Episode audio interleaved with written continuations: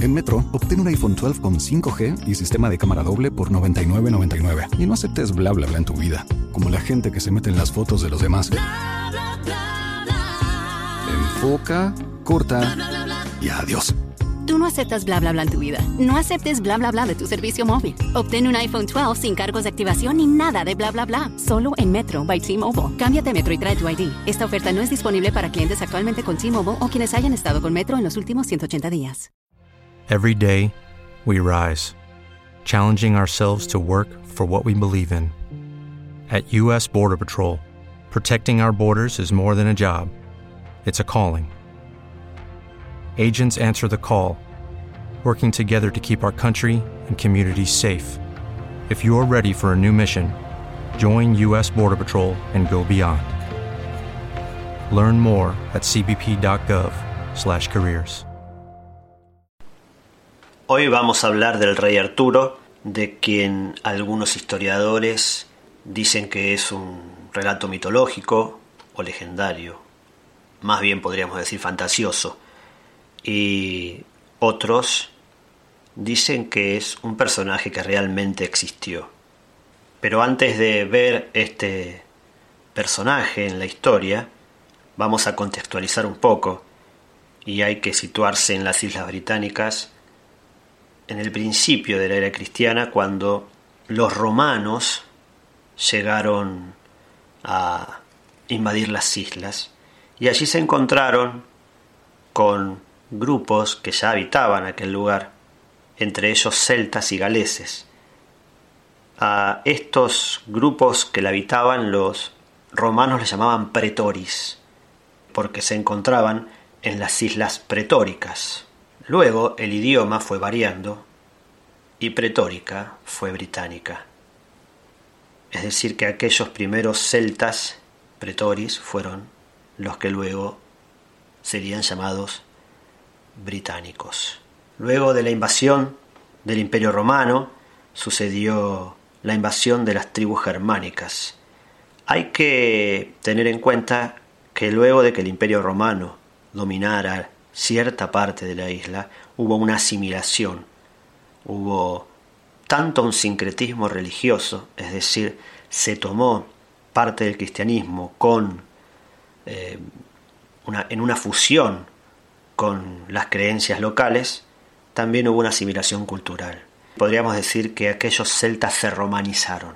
Luego vinieron las tribus germánicas, luego los anglos y los sajones, y luego los daneses. Es decir, estamos en una isla que ha sufrido muchísimas invasiones, pero que le ha dado a su vez un colorido cultural muy importante. A esto hay que agregarle que hay antiguos relatos que nos cuentan que José de Arimatea viajó desde Jerusalén hacia las Islas Británicas para resguardar el Santo Grial, que es la copa en la que Cristo bebió en la última cena y que además fue usada para recoger parte de la sangre. Cuando un soldado romano llamado Longino, con una lanza, lo hiere en el costado a Cristo para poder provocarle la muerte y así ahorrarle el sufrimiento. Y José de Arimatea, con esa misma copa en la que Jesús había bebido la noche anterior, recoge parte de esa sangre. Es decir, que el grial es un recipiente que contuvo la sangre de Cristo. Sin embargo, la significación del grial va mucho más allá, pero del grial nos vamos a ocupar en otro momento. Volvamos ahora a la historia de Arturo.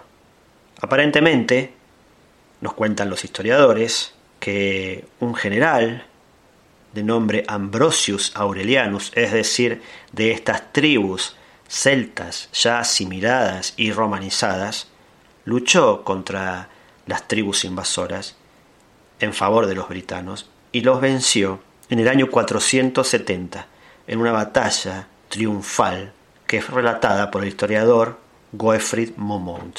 Aquí es la primera aparición de Arturo en los libros de historia. Después habrá mucha polémica acerca de si Geoffrey Momont inventó la historia o no, pero no vamos a entrar en esa polémica. Lo importante es que nos ocupemos de otras cuestiones que podríamos decir que condimentan este relato que podría ser histórico, pero fantástico a la vez. Y entonces tenemos que ver que en realidad no es un relato fantástico, sino un relato simbólico. Hay mucho simbolismo en las historias del rey Arturo. Por ejemplo, tenemos la espada, Excalibur. La espada en la Edad Media era mucho más que un arma, era parte de la joidad del caballero. Era además algo similar, algo luminoso, similar a, a lo que usaban las antiguas culturas cuando se sentían identificados con un animal, un tótem. Es decir, la espada simbolizaba la esencia del guerrero, esencia incorporada y a la vez separada. Por eso también tenía un nombre. Y Arturo es portador de la espada más importante. Aquel que la podía sacar de una piedra iba a ser el rey. Y entonces, en este simbolismo de aquel que puede sacar la espada, nos está mostrando al arquetipo del rey, aquel que es digno de ser rey. También Arturo es una suerte de bisagra entre los reyes sabios y luego los reyes decadentes. Otro simbolismo lo encontramos en Merlín. Merlín es un druida y aquí queda confirmada la idea de los celtas cristianizados, pero que además utilizaban sus propias creencias. Los druidas, los ancianos sabios, estaban muy vinculados con la naturaleza. Y hay un momento en el relato que Merlín muere o es encarcelado en una, en una montaña para siempre. Y esto nos demuestra que a partir de ahí la soledad de Arturo y la falta de sabiduría tiene que ver también con la pérdida del contacto con el mundo natural tal como lo concebían en la Edad Media. Un mundo natural completamente vivo, rodeado de seres elementales, hadas, elfos, etc., que después va a ir mutando hacia un mundo más racional. Es decir, la naturaleza deja de ser animada y pasa a ser objetivada mediante la razón. Algo muy notorio es la mesa redonda, que lo que viene a significar es que para el rey Arturo todos los que se sentaban a su mesa eran iguales, él no estaba en la, cabecera, puesto que no había cabecera. En 1485 el impresor Caxton, que fue quien imprimió el libro de Thomas Mallory sobre la muerte del rey Arturo, escribió en su prefacio, Es de todos sabido que en el universo, mundo, nueve son los varones de valía, los mejores que hubo jamás, a saber, tres paganos, tres judíos y tres cristianos. Los tres paganos fueron Héctor de Troya, Alejandro Magno y Julio César. Los tres judíos, Josué, David y Judas Macabeo. Los tres cristianos. El primero fue el noble Arturo, cuyos nobles hechos me propongo a transcribir en el presente libro, y lo siguen Carlomagno y Godofredo de Bouillon. Hay varios sucesos respecto del rey Arturo, porque en otras leyendas, como la leyenda del Perceval, aparece en Francia, pero su reino es mudable, es decir, se va desplazando. Y esto tiene cierta coincidencia histórica, ya que muchas veces los reyes británicos debieron emigrar hacia Francia debido a estas constantes invasiones que les relaté antes. Por eso el rey Arturo a veces reinó en Francia y a veces reinó en las Islas Británicas. Otra de las teorías interesantes que se encuentran alrededor del rey Arturo es que no habría sido un rey, sino que una serie de reyes y que Arturo es un título. Hay una teoría que habla del el origen latino del nombre Artorius, pero esta idea de que es un título se ajusta bien al nombre celta Art-Ur, que significa el gran oso o el guardián del oso. El oso es el poder espiritual que se enfrenta al poder terrenal, personificado como el jabalí por los celtas.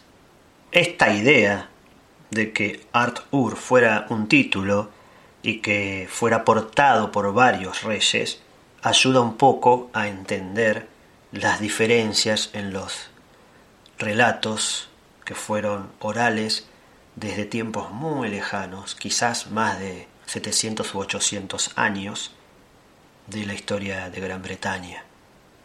No habría sido un solo rey, sino varios, y tampoco una sola reina, sino varias, y tampoco un Lancelot, sino varios, los que fueron desencadenando esta historia. Y sobre el último, Arturo, estaría la historia de amor de Lancelot y Guinevere, en donde eso conduce a la muerte de Lancelot y de Arturo. Ya esto es una historia trágica y de amor que la podemos ubicar ya en el fin de la Edad Media, donde aparecen estas historias trágicas como Romeo y Julieta, como Romeo y Julieta en el Renacimiento, ¿no? Pero como Tristana y Seo. Lancelot y Guinevere es otra de esas historias trágicas de amor de aquellos que quieren elegir el amor. Quizás uno de los problemas para interpretar la historia del rey Arturo sea que estamos mirando el pasado con los ojos del presente. Me despido con una frase de Collingwood que reflexiona sobre esto último y dice así. Ciertos historiadores, a veces generaciones enteras de historiadores, no encuentran en ciertos periodos de la historia nada inteligible y los califican de edades oscuras, pero tales frases nada nos dicen sobre esas edades aunque nos dicen mucho sobre quienes las escribieron, es decir, que son incapaces de repensar los pensamientos que eran fundamentales para ese período. As humans, we're naturally driven by the search for better. But when it comes to hiring, the best way to search for a candidate isn't to search at all. Don't search, match with Indeed. When I was looking to hire someone, it was so slow and overwhelming. I wish I had used Indeed. If you need to hire, you need Indeed. Indeed is your matching and hiring platform with over 350 million global monthly visitors, according to Indeed data, and a matching engine that helps you find quality candidates fast. Ditch the busy work. Use Indeed for scheduling, screening, and messaging so you can connect with candidates faster. And Indeed doesn't just help you hire faster. 93% of employers agree Indeed delivers the highest quality matches compared to other job sites according to a recent Indeed survey. And listeners of this show will get a $75 sponsored job credit to get your jobs more visibility at Indeed.com slash podcast. That's Indeed.com slash podcast. Terms and conditions apply. Every day, we rise, challenging ourselves to work for what we believe in. At U.S. Border Patrol, protecting our borders is more than a job, it's a calling. Agents answer the call working together to keep our country and communities safe. If you're ready for a new mission, join U.S. Border Patrol and go beyond. Learn more at cbp.gov/careers.